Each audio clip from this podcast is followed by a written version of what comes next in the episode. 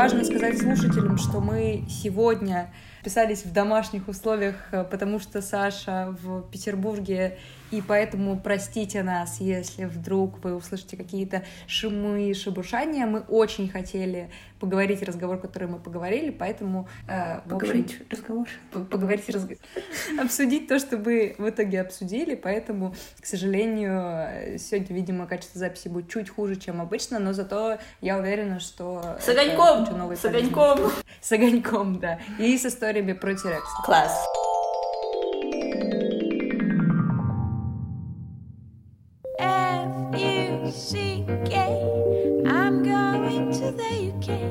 Привет! Это «Разве секс?»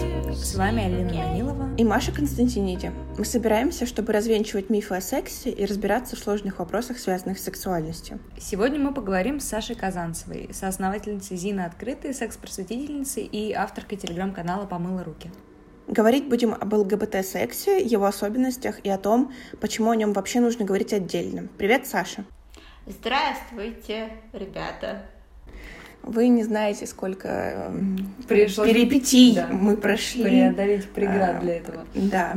Но для мы того, чтобы записать это. Вообще нереально круто. Вы И очень спокойно. Спасибо, спасибо. Поехали.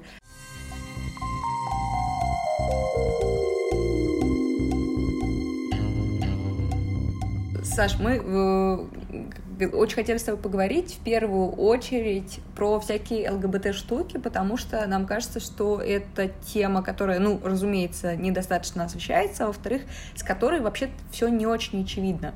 И давай начнем с того, кого мы включаем в ЛГБТ.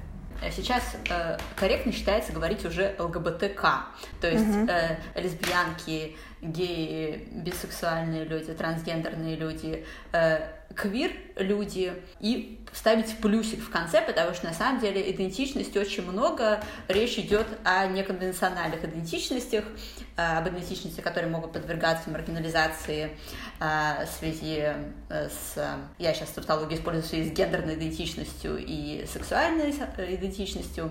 Вот. И там много-много-много букв, есть полная аббревиатура, по-моему, в ней сейчас 26 букв. Это Ого. очень много, да это очень много. Сразу скажу, что мне, конечно, э, проще и, наверное, корректнее всего рассказывать э, про лесбиянок и про лесбийский секс, потому что это моя идентичность. Э, я лесбиянка, ну, условно цисгендерная, и я пишу много про это, но также я общаюсь и стараюсь брать интервью у людей других идентичностей, чьи сексуальные особенности, чья сексуальная жизнь кажется мне недостаточно освещенной, о которой мало информации, и мне хочется, чтобы информации было больше. Классно. Ну, я думаю, что мы вообще в каком-то смысле руководствуемся примерно такими же штуками. Сейчас будет очень нубский вопрос, да, 26 э, букв, если это полная аббревиатура, Э, можешь ли ты для людей, которые вообще ничего об этом не знают, например, рассказать, э, ну, не, не вообще, кто еще не вообще ничего не знает, да, но кто вообще есть. еще есть? Я попробую. Э, вопрос тонкий, я встаю немножко на скользкую почву, потому что угу. я очень боюсь что-то забыть, не учесть или сказать не совсем корректно про идентичности, про которые, может быть, у меня не очень много информации. Я могу сказать, что помимо э, лесбиянок, геев, бисексуалов, трансгендерных людей, есть асексуальные люди, есть пансексуальные люди, э, есть э, люди э, различных небинарных гендерных идентичностей, не относящиеся к мужчинам и к женщинам. Иногда, например, гендерную идентичность включают в небинарные идентичности, но также я встречала, что иногда гендерную идентичность не включают в небинарные идентичности. В общем, идентичностей очень много. Если начинать гуглить про э, различные ЛГБТК плюс идентичности, можно очень много всего найти. Вот. Ого. Да. То есть мы должны понимать, что в сообщество э, ЛГБТ ЛГБТК плюс. Хорошо, ЛГБТК плюс. Mm-hmm. Входят не только люди с какой-то определенной сексуальной ориентацией, но еще и с гендерными какими-то. Гендерной идентичностью. Гендерной идентичностью, да, спасибо. В принципе, идентичность — это то, что человек определяет для себя сама или сам. Э, я идентифицирую себя так-то, я ощущаю себя как э, лесбиянка, я выбираю себя называть лесбиянкой, например, И э, очень важно, чтобы э, инициатива в идентифицировании себя исходила именно от человека. Э, это корректно, это круто. Вот. Но, в общем, я компетентна далеко не во всех идентичностях, и вот э, те идентичности, про которые я могу говорить, ну, какую-то часть людей, относящихся к ним, можно отнести к квир-людям.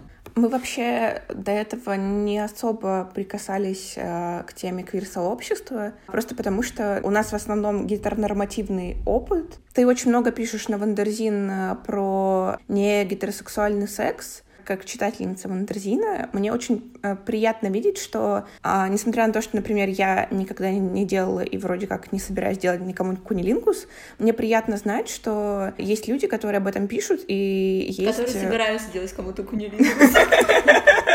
Ну, в общем, мне просто кажется, что, в принципе, хорошо, что есть доступная информация, и хорошо, что даже несмотря на то, что мне она, может быть, не пригодится в прямом каком-то отношении, любая информация про секс, она тебе так или иначе полезна. Почему ты считаешь, э, нужно говорить о квир-сексе как-то, ну, отдельно? Почему на нем нужно делать какой-то акцент, в принципе? А, на самом деле, я считаю, что не нужно говорить о сексе какие-то идентичности отдельно, нужно mm-hmm. просто говорить сразу обо всем сексуальном разнообразии. Как, например, э, когда говорят а секс-просвете для гетеро людей включают туда не только э, пенисовагинальные, например, практики, но и разные другие сексуальные практики, потому что подразумевается, что э, люди разные, и разным людям может подходить разный секс. Ну и штука в том, что люди на самом деле еще более разные, чем мы привыкли думать в рамках каких-то условных э, систем, и чем вообще каждый из нас, наверное, может вообразить. Люди еще более разнообразны, чем мы это можем представить. История, мне кажется, про то, что э, каждый человек, во-первых, может пробовать разное в сексе. Во-вторых, у разных людей очень разные телесные особенности, очень разные психологические особенности. И давать возможность исследовать эти особенности э, свободно, это очень круто. Когда я говорю свободно, давайте исследовать эти особенности, вне зависимости от того, э, как человек себя определяет. Это может быть цисгендерный, гетеросексуальный человек, и круто. Э, штука в том, что в том ограниченном наборе информации о сексе, о сексуальных практиках, которые сейчас существуют, очень сложно найти себя. Не потому, что практики, которые освещаются, могут не подойти, а просто потому, что, э, возможно, нам нравятся какие-то вещи, о которых мы еще не знаем. Или, возможно, нам нравятся определенные практики в сексе или стили поведения в сексе, э, которые вроде как нам нравятся, но мы их стесняемся, потому что они не репрезентованы, о них мало информации, кажется, что никто так не делает. А, я привожу всегда пример про то, что э, мы не знаем, какому количеству людей, например, нравится заниматься пенисовагинальным сексом. В том числе из тех людей, которые его практикуют. Просто потому, что э, для, например, гетеросексуальных цис-людей часто просто не предлагаются альтернативы. Секс приравнивается к гетеросексуальному сексу, и как будто бы все остальное это такой, ну, недосекс, оральный секс, там, потереться друг от и друга. И вообще не считается. Да, есть еще слово петинг и слово прелюдия, вот эти вот все слова, которые э, отсылают к тому, что есть настоящий секс какой-то и другой секс, который, ну, что-то там. Э, мне кажется, что в идеале это все про то, что нормы нет, э, каких-то правил нет, нет настоящего секса и не настоящего секса, правильных способов делать секс и неправильных.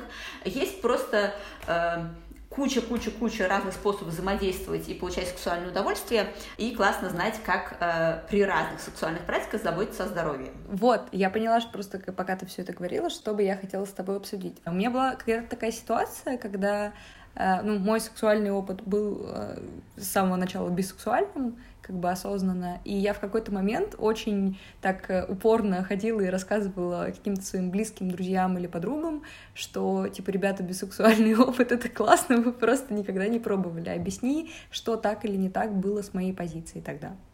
Ты имеешь в виду, что ты э, занималась да. сексом и с, э, с да. мужчинами, и с женщинами, например? Э, да, примерно ага. это я имею в виду, ну и с бисексуальными мужчинами и женщинами, соответственно. Угу. Но просто у меня была какая-то внутренняя установка, тогда, сейчас уже, наверное, ее такой острый нет, что я ходила и всем рассказывала, что, ребят, мы просто все как бы ограничены нормами патриархального, гетеронормативного и всего вот этого вот, и мы не пробуем, а надо пробовать. Uh-huh, uh-huh, uh-huh.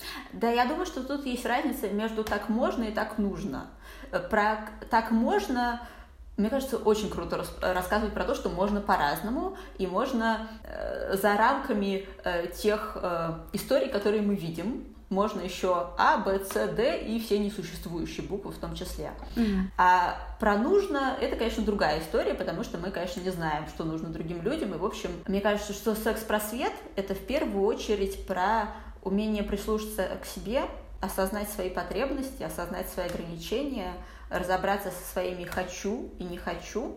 Вот это, мне кажется, ну, круто и важно. К тому, что Алина говорила, есть же, по-моему, это фрейдистское это высказывание какое-то около того, что все женщины бисексуальны. Ну да, да, есть такая а, Вот, позиция. и оно же долгое время было каким-то супер популярным, мне кажется, оно неправильным, потому что она как бы нивелирует само понятие бисексуальности. Тогда бисексуальные женщины, ну, если все женщины бисексуальны, то как бы бисексуальных женщин нет. Ну, слушай, это такая философская, на самом ну, деле, да, история. Да, но, ну, короче, ты поняла. Но я, я, когда сейчас рассказывала эту историю, я как раз имела в виду именно это. Получается, что ты немножко свысока смотришь на всех и да. говоришь, что, типа, вот, ты еще не распознал да, да. это, а я уже вроде как распознала, да. поэтому я могу тебя чему-то научить. Но это неправильно. А, мне кажется, это вам ну, это во многих сферах жизни такое есть, ну, конечно, да, но, в принципе, в сексе такое бывает часто, когда ты, не знаю, что-нибудь новенькое попробовал, тебе понравилось, и ты ходишь всем друзьям, типа, срочно займись анальным сексом, это, типа, да, покупай вуманайзер,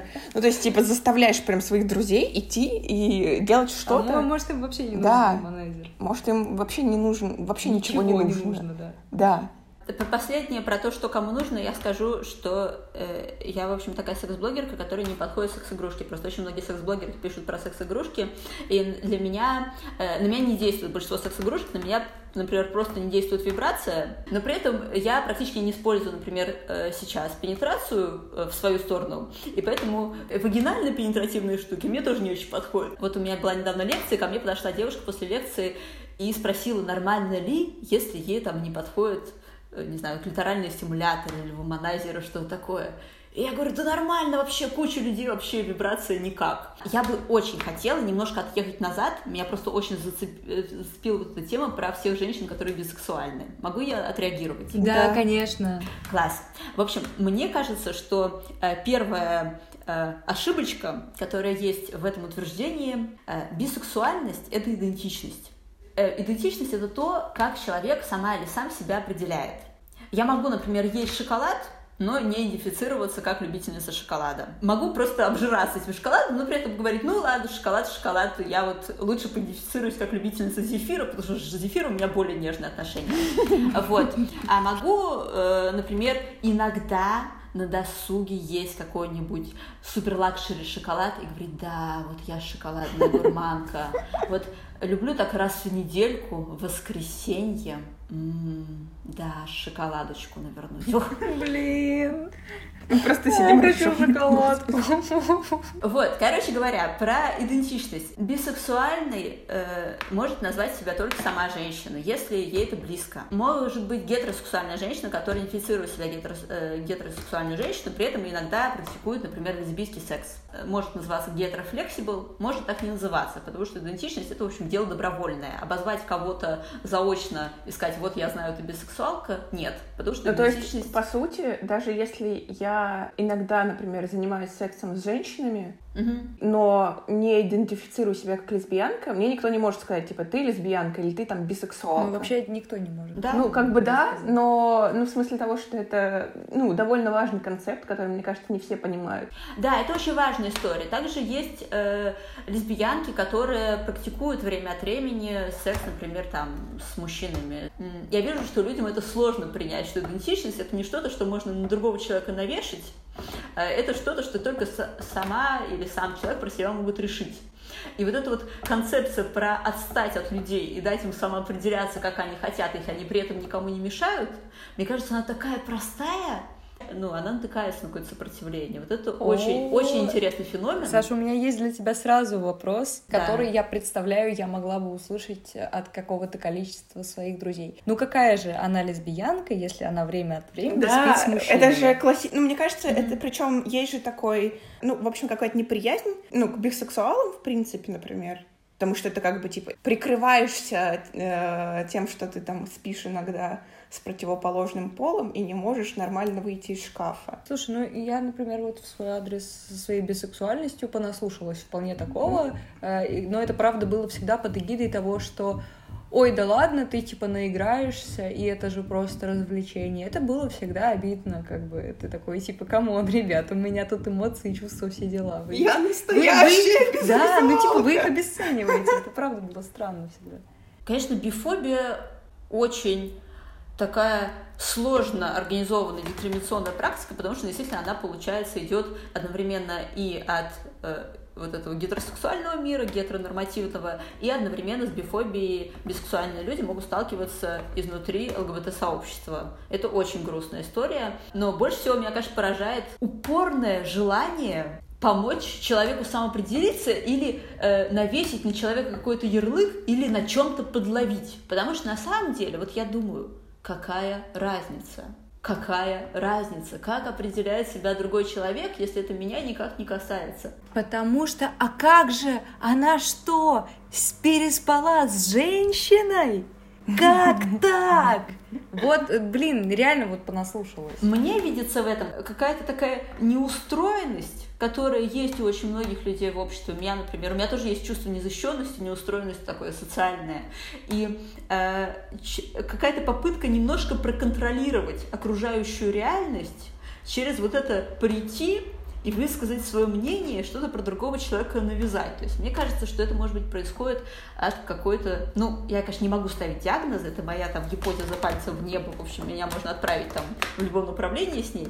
Э, в общем, гум... гуманным каким-то таким объяснением, потому что мне не хочется думать, что люди вот прям они Я такие. уже, по-моему, как-то в подкасте это упоминала. Есть э, теория э, всеобщей справедливости мира, когда люди, например, оправдывают насилие или говорят, говорят, ну ты сам виноват, что у тебя там, не знаю, украли что-то, или когда пытаются тебе сказать, как тебе правильно жить, это все от того, что люди как бы уверены, что мир, он какой-то справедливый, и все есть какие-то, типа, правила, если ты их выполняешь, то ты живешь хорошо и правильно. Людям, видимо, очень тяжело принять, что никаких правил нет. Да, и очень сложно делегировать очень сложно делегировать другому человеку право выбора собственной идентичности. Вообще возможность самоопределяться и жить в отсутствии правил. Это сложно.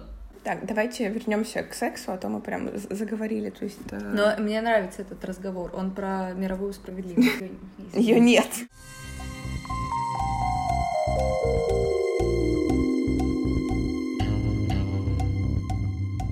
В принципе, я тоже так думаю, что не стоит как-то выделять отдельно квир-секс, например, квир-секс-просвет. А мне кажется, стоит просто расширять как-то понятие секс-просвета в принципе и рассказывать, например, гетеросексуальным парам о каких-то практиках, которые, ну, условно принято считать там, типа, гомосексуальными, например, там, анальная стимуляция мужчин, да. Расскажи нам, Какие ты видишь вот в такой гетеронормативности проблемы? Ну, типа того, что все считают, что есть какой-то актив-пассив, там, что есть э, в парах условная женщина, условный мужчина. Я поняла. Сейчас я зайду немножко с другого угла. Наверное, сконцентрируюсь не на том, почему плохо, а какие плюшки можно получить, если э, инклюзивить секс-просвет. Сейчас э, какие-то продвинутые англоязычные секс-просветные источники, они э, очень часто э, ну, сразу инклюзивят по факту, э, не деля людей на группы. То есть, например, есть такая организация американская, Planet Parenthood она называется, uh-huh. которая занимается секс-просвещением и, в общем, секс-здоровьем, много чем. У них, да, у них очень четко расписано, типа там, если вы человек там с вагиной, если вы человек с пенисом, то есть э, человеку не приписывается идентичность в зависимости от гениталии, не пишется э, там, что вы по умолчанию мужчина, если у вас пенис, или вы по умолчанию женщина, если у вас вагина. Это, мне кажется, очень круто, просто сразу рассказывать, что есть разные люди с разными телами, у этих тел разные потребности, разные возможности, не только у тела, это еще, конечно, про психологические запросы. И более того, функциональность и тело, и запросы психологические, они со временем могут меняться у всех у нас. Это тоже очень важно, потому что, например, даже если мы берем какого-то цисгендерного гетеросексуального человека в вакууме, такого вот э, которому нужен такой топорный гетеро-цисгендерный секс-просвет, если мы вообразим этого человека, какого-то несуществующего, совершенно не факт, что там, не знаю, через месяц, через год человек не переосознает и не переосмыслит свои желания, просто потому что люди живые, у людей меняются какие-то их особенности, предпочтения в ходе жизни. Ну, помимо того, что просто с телом могут произойти изменения, или просто что-то внутри там перещелкивает, начинает чего-то нового хотеться. Очень здорово, если информация сразу у человека будет про то, что если там мои вкусы и предпочтения поменяются, со мной все нормально, и, э, там, не знаю, обезопашивать мой секс, если он становится не пенисовагинальным, нужно вот так-то. Смотри, вопрос такой. Э, сталкивалась ли ты с людьми, которые как раз оказались в ситуации, в которой у них предпочтения поменялись, а принять они это не могут? Э, да, конечно, и достаточно часто такое случается с людьми, которые, например, эм, открывают в себе желание гомосексуальных контактов э, поскольку ну, информации про то, как э, выстраивать гомосексуальные контакты, ну, ее нет, то есть ее так мало, что мы можем сказать, что ее нет, и ничего не изменится. В принципе, в нашей там, культуре это достаточно стигматизированная история гомосексуальный контакт. Многие люди начинают сопротивляться этому внутри, ну, принимать себя нелегко, и могут быть какие-то очень непростые последствия. Вот, я немножко начала говорить про пенисовагинальные контакты, и про то, непонятно, кому они, в общем, нужны, не потому что они плохие. Я думаю, что куча людей от них прется, им радостно и супер. Пенисовагинальные контакты! Да, вот, например. Всегда радуюсь. А, просто про то, что... Это история про то, что есть некий стереотип, что секс э, это про то, что если у нас в сексе есть пенис, то его нужно засунуть э, в какую-то телесную полость, а если у нас в сексе есть вагина, то туда надо тоже что-то запихать. При этом э, есть, например, непроникающий секс. Большую часть жизни, например, мне подходит непроникающий секс. Первый, э, первая вагинальная пенетрация в мою сторону у меня была там почти в тридцатник. Мне кажется, очень важно э, говорить про разнообразие секса, например, для того, чтобы женщины, которые не подходят вагинальная пенетрация, чтобы они знали, что это нормально, что с ними все в порядке. Есть статистика про то, э, что многие женщины, которые, например, испытывают боль при вагинальной пенетрации, не говорят об этом своим партнерам, потому что, потому что, а как сексом-то заниматься? Ну и вообще сложно. А на самом деле можно заниматься сексом миллионов способов. Можно что-то куда-то засовывать, можно и не засовывать. Можно вообще, э, там, не знаю, заниматься сексом так, чтобы, например, прикасалась только я и не прикасались ко мне. Э, можно найти какой-то формат взаимодействия с партнеркой или партнером, чтобы все были довольны, супер и круто. Ну и, в принципе, кажется важным, что у нас в какой-то момент, ну, наверное, очень давно, половой акт и секс приравнялись. То есть вот сам пенисо-вагинальный контакт — мы, говоря слово секс, мы подразумеваем именно его. Я, при том, что как бы росла в такой атмосфере того, что вот я должна выйти замуж, там, встретить своего принца, вот это вот все. Э, я в какой-то момент осознала, что, например, мне пенисовагинального контакта недостаточно э, для того, чтобы там испытать оргазм, например, да. Хотя оргазм это тоже как бы не а, должно быть неким мерилом секса, потому что не всегда оргазм — это то, к чему ты стремишься в сексе. Среди людей с вагинами ты в большинстве. Не, ну это я, это я и так знала, да. А, вот, и, и это очень, ну, типа, тебе прям это тяжело дается, то есть ты начинаешь, типа, гуглить, может быть, со мной что-то не так. Ты натыкаешься на статистику и такой думаешь, ага, около 30% женщин, вот им достаточно пенисовагинального контакта. И ты начинаешь думать, а какого фига меня все мои 20 лет жизни убеждали в том, э, что э, ощущение... засунет в тебя член, Да, да, да, ты сразу, да, испытаешь какие-то восхитительные э, чувство, что это лучшее, что с тобой случится в жизни, что вот это вот правильно, а все остальное это как бы прелюдия. Это очень интересная история, потому что действительно в нашей культуре практически стоит знак равенства между словом секс и пенисовагинальный контакт. Если мы выйдем на улицу и начнем, в общем, опрашивать людей, это будет это будет ассоциация первого порядка, правда, если мы увидим на улицу, тут же подумала я, и начнем опрашивать людей, скорее всего, людям будет сложно про это говорить десятый человек нас отпиздит. А двадцатый заберет ментовку. Да. То есть, действительно, ассоциация первого порядка, при этом э, э, например, пенетрацию при мастурбации, по данным самых разных исследований вообще, пенетрацию используют не больше 10-20% женщин. Потому что лень. Да, ну, а это вообще еще не очень удобно. Ну, это не, неудобно, знаешь, это надо довольно сильно изогнуться. А у меня вообще ручки короткие, как у динозаврика. Ну, честно, это вообще не смешно. Извини. Я некоторые позы в йоге не могу встать, потому что у меня ручки короткие. Я просто вспомнила смешную картинку с тераксом, да, который да, не да. может выдать заказ в Макдональдсе и просит подъехать поближе. Да. А я очень люблю думать о том, что если тебе нужно победить типа Тирекс, тебе нужно просто в угол забежать, он не сможет. Да, да, да. Такой был в каком-то мультике. Да. Ну, слушай, я, я хорошо, что ты сказала, я сразу вспомнила, что в какие-то ранние годы, когда я начинала смотреть порно, и мне попадались ролики, где девушки мастурбируют, всегда был вопрос, почему это типа так не работает? Ну, то есть на картинке она красиво сидит, раздвинув ноги и пенетрирует себя, например, вибратором, uh-huh. а я когда начинаю, например, пытаться пенетрировать себя пальцами, у меня типа ну, это не, не прикольно. Не прям надо это не прикольно. Да. Причем я думаю, что вот э, какой-то еще процент довольно большой из тех женщин, которые все-таки пенетрируют себя во время мастурбации, им просто нравится чувство наполненности, скажем так. Они не двигают, например, пальцами. То есть это просто это правда. ставить Это правда. Да, да, да. Но мне вот, например, такое нравится. Типа я иногда такое практикую э, для мастурбации, я просто вспомнила, я все время ресерчила все эти исследования. Для меня как раз очень мало что работает, например, для меня, ну, мне, например, совершенно не нравятся какие-то прикосновения к вульве. Сейчас я мастурбирую об пятку, пока я не открыла этот способ, в общем, я не мастурбировала никак. Еще в детстве я мастурбировала, э, я терлась об канат, у нас был спортивный, спортивный такой комплекс детский, был канат, вот я мастурбировала, терлась об него, еще были спортивные кольца, но это очень сложно объяснять, как я терлась об эти кольца всегда. Я вообще как бы пытаюсь представить, и это... Я говорю, ну понимаете, они такие были в виде капелек, и на них можно было сверху сесть. В общем, это сложная схема. Короче говоря, да, куча людей мастурбируют какими-то способами, которые может, могут показаться странными, потому что есть вот этот образ, что э, либо что-то в себя засовываешь, либо как минимум э, там делаешь какие-то пасы руками вокруг своей клиторальной головки.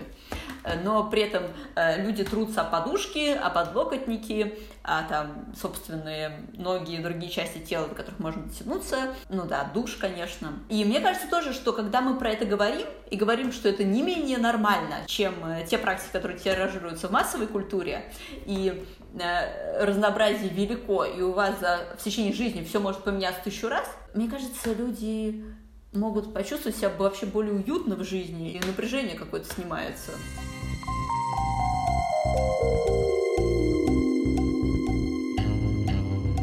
Так, давайте поговорим, знаете, про что? Про всякие э, предубеждения о квир-сексе. Мне кажется, их типа примерно миллион. Не помню точную статистику, но, в общем, видела, что типа около 20 только или там 30 процентов гомосексуальных пар практикуют анальный секс. Я сразу только дисклеймер дам, да, что я э, все-таки разбираюсь и основная моя практика это про э, секс с трансгендерными женщинами и между трансгендерными женщинами я ну или э, с небинарными персонами с вагиной э, у меня есть совсем немножко другого опыта и например э, про трансгендерными людьми, я знаю только немножко со слов трансгендерных людей, или э, про секс между цисгендерными геями, я тоже знаю немножко со слов цисгендерных геев, то есть в этом плане я некомпетентна. Э, я, знаете, такую сейчас мыслю подумала про то, что в каком-то смысле у квир-людей, у людей из ЛГБТ плюс сообщества как будто бы больше возможностей для рефлексии собственных сексуальных особенностей, чем, возможно, у цисгетера людей. Почему? Потому что э, для цисгетера людей информации, каких-то протоколов и так называемых сексуальных сценариев, то есть представлений ага. о том, как надо и правильно заниматься сексом, гораздо больше. Э, в целом, да, лесбиянки занимаются сексом по-разному, но также мне интересно и то, что гетеро-люди вообще-то тоже занимаются сексом или могут заниматься сексом гораздо разнообразнее, чем это принято представлять. Вот. Но если возвращаться э, к лесбийскому сексу, я просто подумала, вот как я, я занималась сексом вот буквально сегодня. Я могу рассказать, как я занималась сексом сегодня без имен и просто абстрактно? Как я занималась сексом сегодня?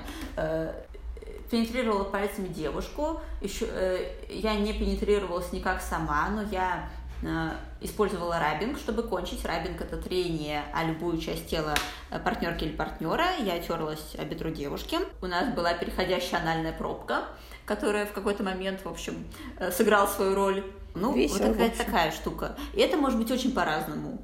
И это может быть без пенетрации для обеих, это может быть там с пенетрацией любой части тела, которой кому-то захочется. Саш, на самом деле это звучит как э, конструктор или это звучит как ужин?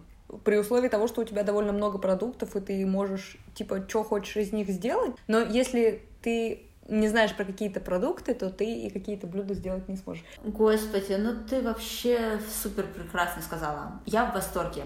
Да, это про конструктор. Это про конструктор и про возможность э, вот эти модульные блоки дробить их ну, достаточно мелко. Смотри, давай тогда сделаем какой-то короткий такой самап э, того, что мы говорили, почему, например, гетеросексуальным людям тоже неплохо бы знать что-то о квир-сексе. Я думаю, да, потому что это расширяет сознание и э, дает возможность шире взглянуть на положение дел э, и, возможно, э, лучше что-то понять про себя и порефлексировать по-разному. Не факт, что вы на себя что-то найдете полезное, но просто э, прокачивать дивергентное мышление, в том числе в сексе, мне кажется, это прикольно. Мы заканчиваем на этом. Важно сказать слушателям, что мы сегодня писались в домашних условиях, э, потому что Саша в Петербурге и поэтому простите нас, если вдруг вы услышите какие-то шумы и шебуршания. Мы очень хотели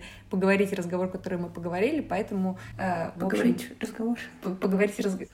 Обсудить то, что мы в итоге обсудили, поэтому, к сожалению, сегодня, видимо, качество записи будет чуть хуже, чем обычно, но зато я уверена, что... С огоньком! С огоньком! С огоньком, да. И с историями про Тирекса. Класс. На этом все. С вами был подкаст «Это разве секс?». Ставьте нам оценки оценки, пишите комментарии, а то мы по ним соскучились. Вот. Не бойтесь своих желаний и не забывайте о контрацепции. F-U-C-K, I'm going to the UK. F-U-C-K.